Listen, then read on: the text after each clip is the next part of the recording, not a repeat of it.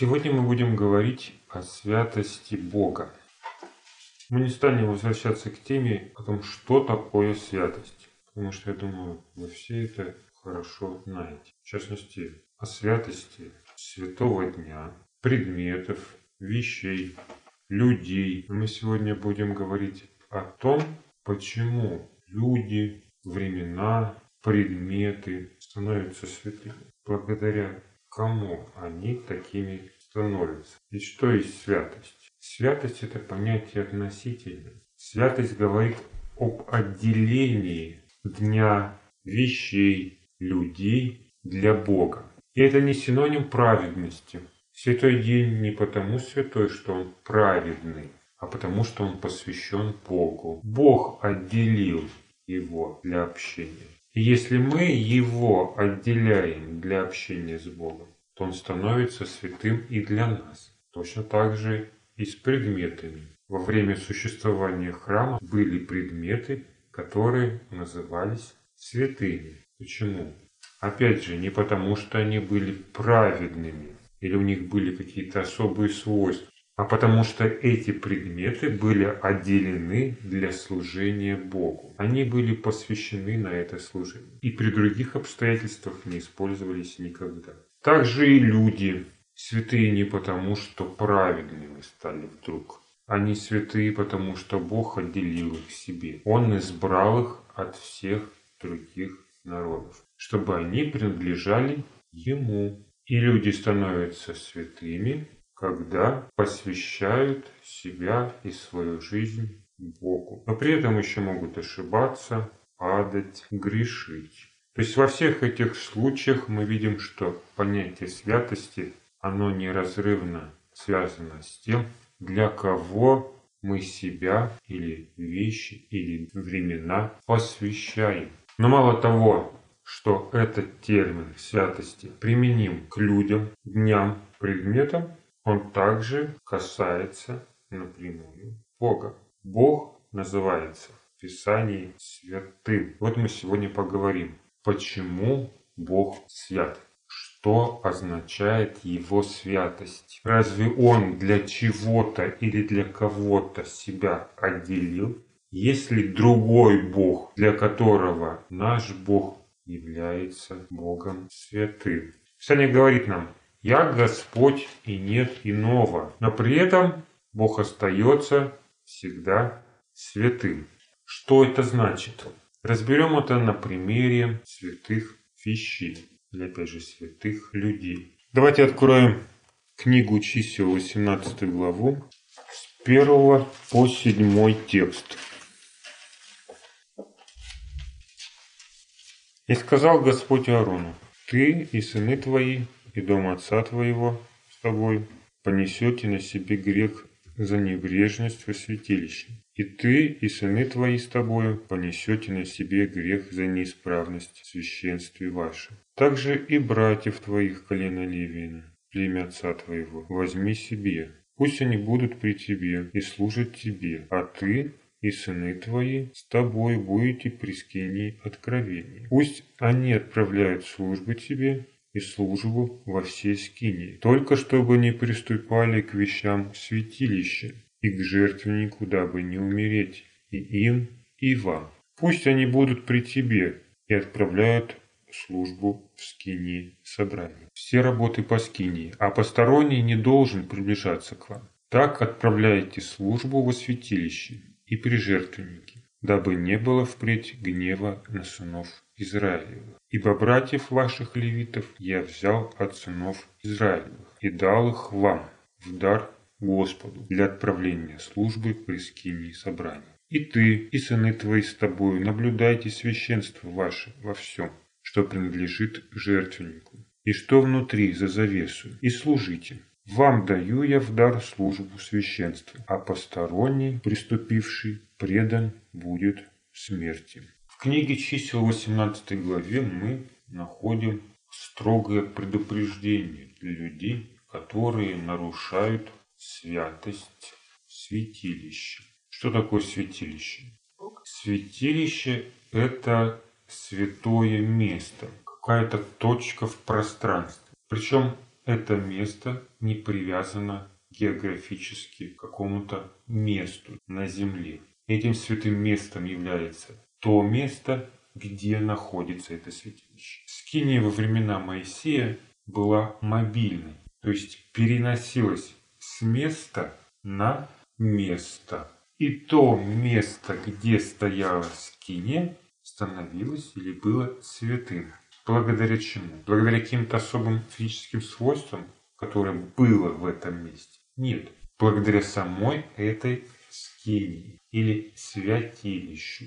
И ввиду того, что это скиния, святилище, было святым, должно было быть к нему особое отношение среди остальных людей. И вот мы встречаем строгое предупреждение, которое говорит о том, как следует поступать со скинией, кто должен там находиться и кто может совершать в ней служение. Первый, о ком говорится в контексте этой скинии, это об Аароне и его семействе. Это семейство священников из колена Левия.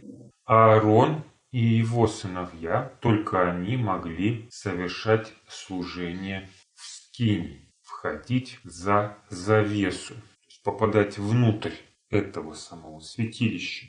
А их братья, остальные семейства колена Левия, левиты, должны были в этом им помогать. Они совершали служение при скинии на подсобных работах. При этом никогда не могли, не имели такого права входить во святилище. Даже за пределами святилища были ритуалы, которые могли совершать только священники, в частности жертвоприношения у жертвенников всесожжения. Если этот принцип нарушался, то эти люди, левиты, могли умереть. Почему? Потому что они не соблюдали принцип святости данного святилища. То есть святилище было дано или отделено для служения Аарона и его сыновей. Если кто-то другой, пусть даже из их родственников, из колена Левия, стал бы совершать службы при скинии, которые отделены были для Аарона, то он от этого мог умереть. И не только он, а еще кто? Сам Аарон и его сыны, которые позволили такому произойти. То есть представим ситуацию, если, например, Аарону или кому-то из его сыновей священников было бы лень разделывать жертву, например, да? Или было бы неприятно есть сваренного козла, который приносился в жертву за грех в праздник Йом-Кипур. Это святыня великая, ее могли есть только священники. И он бы делегировал в этом смысле свои полномочия другим людям, своим братьям-левитам. И сказал, мне что-то сегодня не здоровится, давай ты сегодня совершишь эту работу, которую уже знаешь, видел, как я постоянно это делаю. В этом случае погиб бы не только левит, который совершал бы это священнодействие, но и тот, кто ему дал эти полномочия, священник. Другими словами, Бог допустил в скинию исключительно священников. Он допустил их к особому служению, и никто другой не мог к нему приступать. Когда Бог это сделал, допустил сынов Аарона до Скинии, то есть отделил их для этого служения, они стали святыми. То есть это сделало их святыми. Собственно, поэтому они и называются священниками, то есть людьми святыми. Они святые для кого? Для Бога, для служения в скинии, а святые от кого? А святые от остальных людей. То есть все остальные являются для них посторонними. То есть отделение, оно с разных концов рассматривается. Для кого отделяется и от кого отделяется. От кого Бог выбрал сынов Аарона? От колена Левия написано. А само колено Левия он отделил от народа израильского. И опять же, если кто-то из этого народа приступил бы к служению в Скинии, даже на уровне полномочий левитов, не священников, а хотя бы левитов, то он все равно мог бы из-за этого умереть. Так об этом написано в 18 главе книги чисел. Для него левиты святые, и это служение свято. Он не может его совершать. Он для этого не отделен, не посвящен. То есть мы видим, что понятие святости это не только отделение для кого-то или для чего-то, например, служение в скине, но это еще отделение от кого-то. Аналогичный пример мы можем прочитать в четвертой книге чисел, 16 по 20 текст. Я читаю с 15. Когда при отправлении в путь стана Аарон и сыны его покроют все святилище и все вещи святилища, Тогда сыны Каафа пройдут, чтобы нести, но не должны они касаться святилища, чтобы не умереть. Сии части скини собрания должны носить сыны Каафова. Елизару, сыну Аарона, священника, поручается елей для светильника и благовонное курение, и всегдашнее хлебное приношение, и елей помазания. Поручается вся скиния и все, что в ней, святилище и принадлежности его. И сказал Господь Моисею и Аарону, говоря, «Не погубите колено племен Каафовых из среды левитов, но вот что сделайте им, чтобы они были живы и не умерли, когда приступают к святому святых. Аарон и сыны его пусть придут и поставят их каждого в служении его, у ноши его. Но сами они не должны подходить смотреть святыми, когда покрывают ее, чтобы не умереть. Как видно из этих текстов, в обязанность левитов входила также и переноска вещей скинии. Скиния – это шатер, как вы помните, который состоял из разборных частей. Священники несли только ковчег – а все остальные предметы – покрывала, шкуры, столбы и прочие атрибуты несли завернутыми или обернутыми левиты. В частности, мы здесь читаем о сынах Каав. И Бог дает наставление, особое наставление Моисею и Аарону, чтобы они случайно не погубили это племя и сынов колена Леви. Как?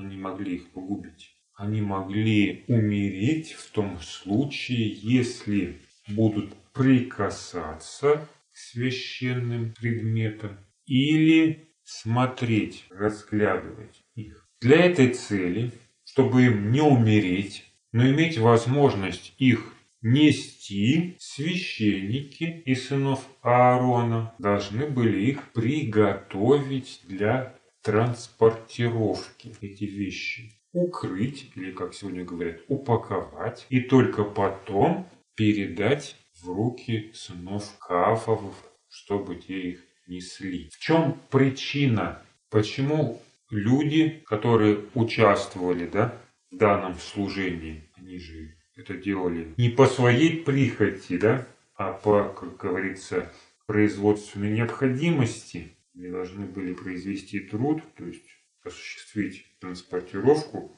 но даже в этом случае они могли пострадать. По какой причине? Сам себе никто. По причине как раз вот этой святости данных вещей и предметов. По причине святости. То есть эти предметы становились для них опасными. Но не потому, что они обладали какими-то опасными свойствами. Радиацией, например, или каким-то другим излучением. Не потому, что они были, предметы, праведными, предметы праведными быть не могут, а потому что эти вещи были святыми. Они были отделены для служения в скини, которое мог совершать только Аарон и его сыны. Соответственно, только Аарон и его сыны могли на них смотреть, совершать какую-то работу с ними, к ним прикасаться. Все остальные, даже отчасти имеющие к этому отношение, к транспортировке, не могли этого делать, иначе они могли умереть. Почему мы разбираем все эти примеры? Чтобы понимать, что представляет собою святость Бога. Ведь эти все предметы, люди, служение, то есть священнодействие, становятся святыми именно благодаря Ему. Благодаря тому, что они отделены Богом, они святы. И святость этих предметов не косвенно даже, а прямо указывает на что? На святость самого Бога. То есть все эти предметы это лишь образы ритуального служения, которые должны были сформировать представление людей о святости Бога. И как в таком случае характеризуется святость на примере людей и этих святых предметов. Если к святому предмету нельзя было прикасаться, помните, как Оза прикоснулся к ковчегу, потому что тот мог упасть во время транспортировки и умер. Он же как лучше хотел, да, не было в этом никаких злых намерений. Даже любопытства в этом никакого не было. Он даже не глазил на этот ковчег. А просто придержал. Вероятно, дорога была ухабистая, были какие-то неровности, и он решил подстраховать от падения этот святой предмет. Что в понимании Озы было важнее? Соблюсти некую формальность или реально, чтобы ковчег от этого перевозки не пострадал. Конечно, логически, если рассуждать, да, то важнее, чтобы не пострадал ковчег, чем вся эта череда ритуальных формальностей. Но это его не спасло от смерти. Его добрые намерения, так сказать, не уберегли его от неминуемой гибели. Как это характеризует нам святые предметы?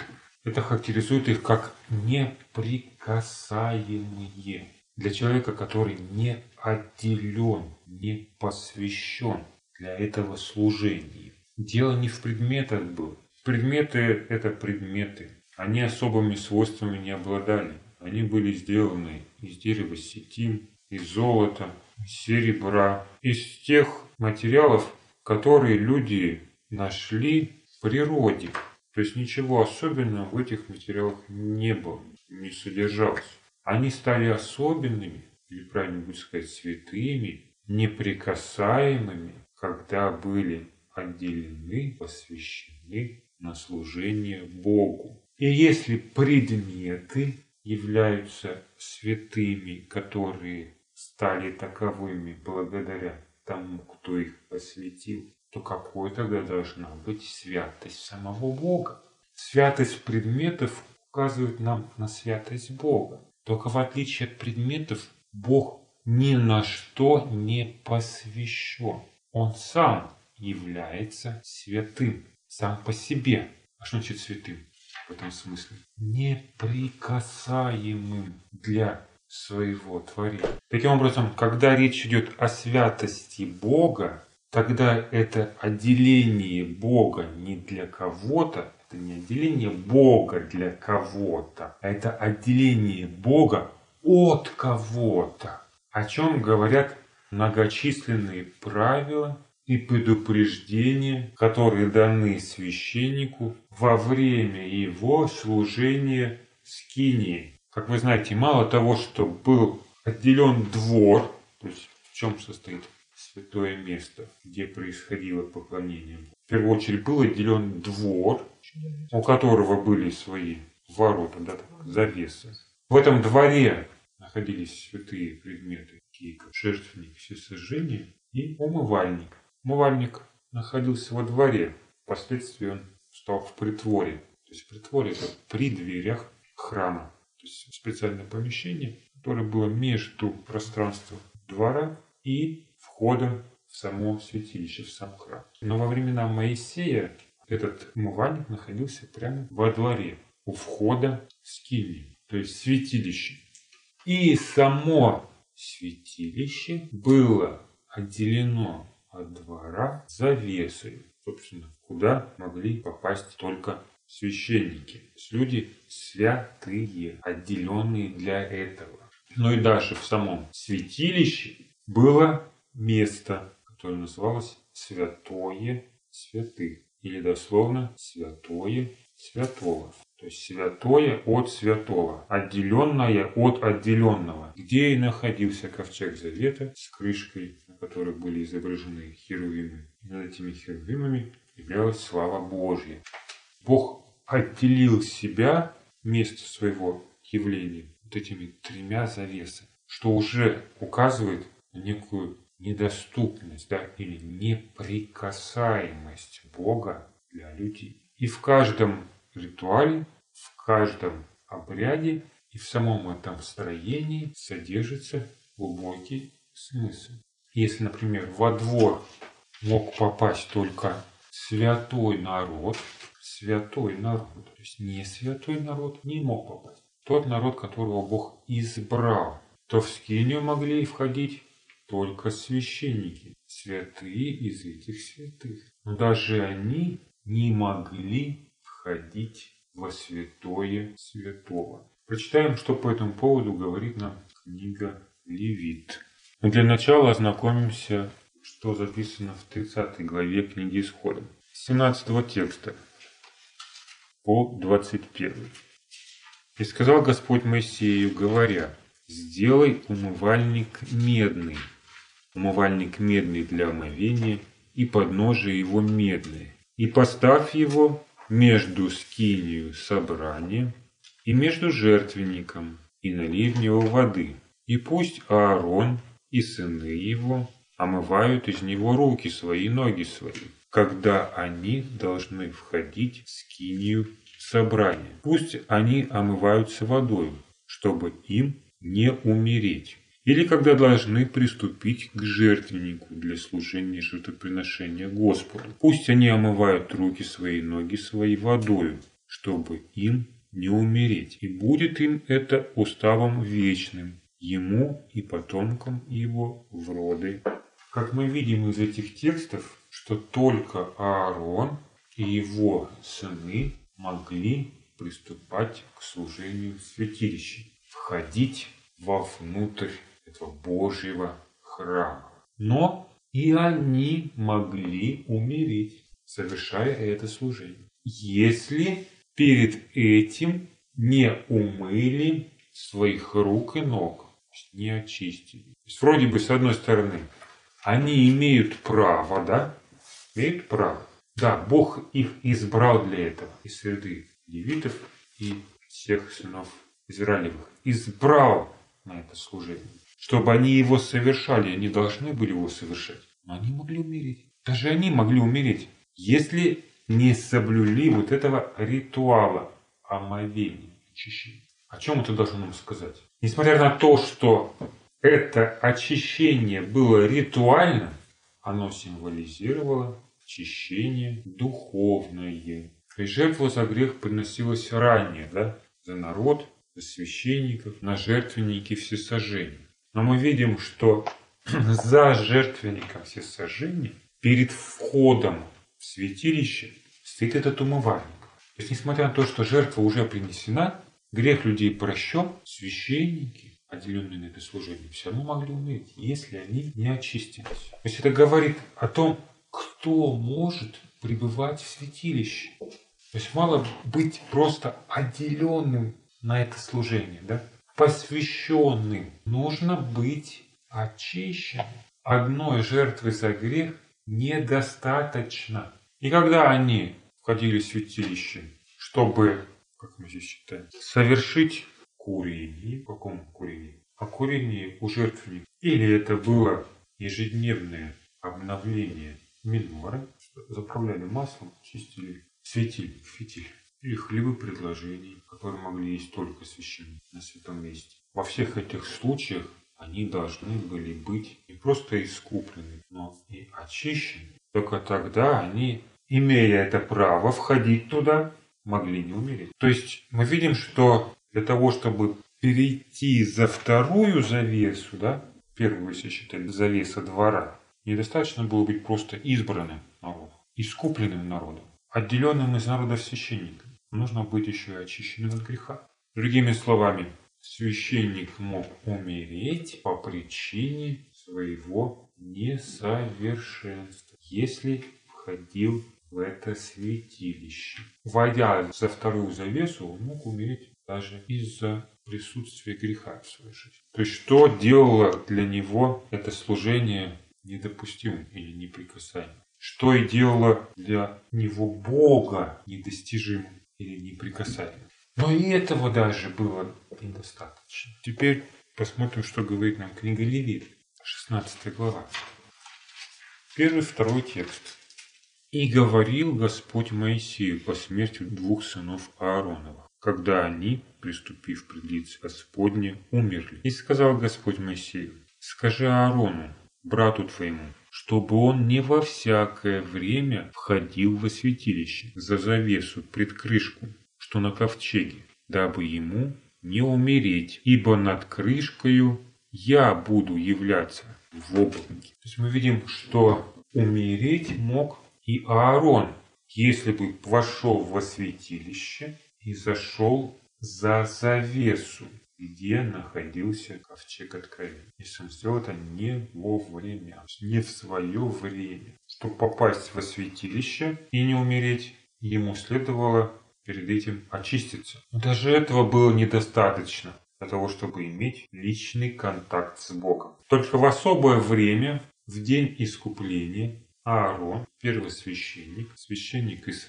священников, святой и святых, да, это уже раза святой. Почему? Потому что, во-первых, он святой для народа, во-вторых, он святой среди колена Леви и святой среди братьев священников. Только он мог войти туда. Как бы право такое было у него в определенное время. Причем в день очищения или искупления святилища. То есть само это понятие, что по определенным дням только один человек, специально отделенный для этой цели, мог войти непосредственное присутствие Бога. Уже говорит о том, что Бог является для них неприкасаемым. Но даже этого было недостаточно. Читаем дальше, что говорится в 16 главе. С 11 текста. «И приведет Аарон тельца в жертву за грех за себя, и очистит себя и дом свой, и заколет тельца в жертву за грех за себя, и возьмет горячих уголев, полную кадильницу жертвенника, который пред лицем Господним, и благовольного мелко истолченного курения, полной горсти, и внесет за завесу, и положит курение на огонь пред лицом Господним. И облако курения покроет крышку, которая над ковчегом откровения, дабы ему не умереть. Зачем Аарон в особое время входит во святилище, во внутреннее святилище за завесу? Он это делает для особого ритуала, служения и очищения святилища. Но прежде чем он приступит к этому служению, он должен набрать полные горсти фимиама, набрать углей жертвенника курения и положить этот фимиам в кадильницу. Для чего? Чтобы облако покрыло крышку ковчега, чтобы ему не умереть. Ведь он опять может умереть, несмотря на то, что жертва принесена, несмотря на то, что он очистился, несмотря на то, что время пришло это служение совершить. Он все равно может умереть. То есть прежде чем приступить к чему-то, к самому этому ритуалу очищения святилища, который выражался в краплении кровью козла в жертву за народ перед крышкой ковчега и на крышу, он должен был совершить этот ритуал курения для того, чтобы облако покрыло крышку ковчега, именно то место, где, собственно, и являлась под крышкой написано «Слава Божья». Для чего ему нужна была дымовая завеса? Вот эта дымовая завеса как раз и создавалась для того, чтобы восполнить отсутствие завесы, через которую он переходит во внутреннее святилище. То есть, несмотря на то, что время пришло, несмотря на то, что жертва понесена, несмотря на то, что он очистился, все равно перед его лицом оставалась завеса. Все равно Бог был для него неприкасаем.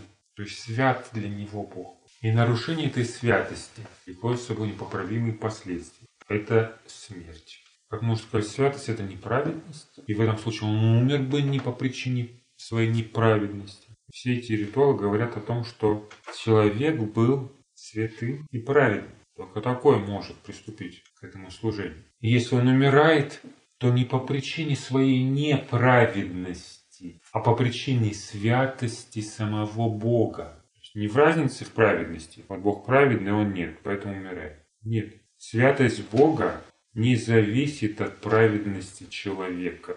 Никак. Он будет для него святым, даже если человек будет соответствовать всем Божьим требованиям. Будет абсолютно правильным. В чем причина?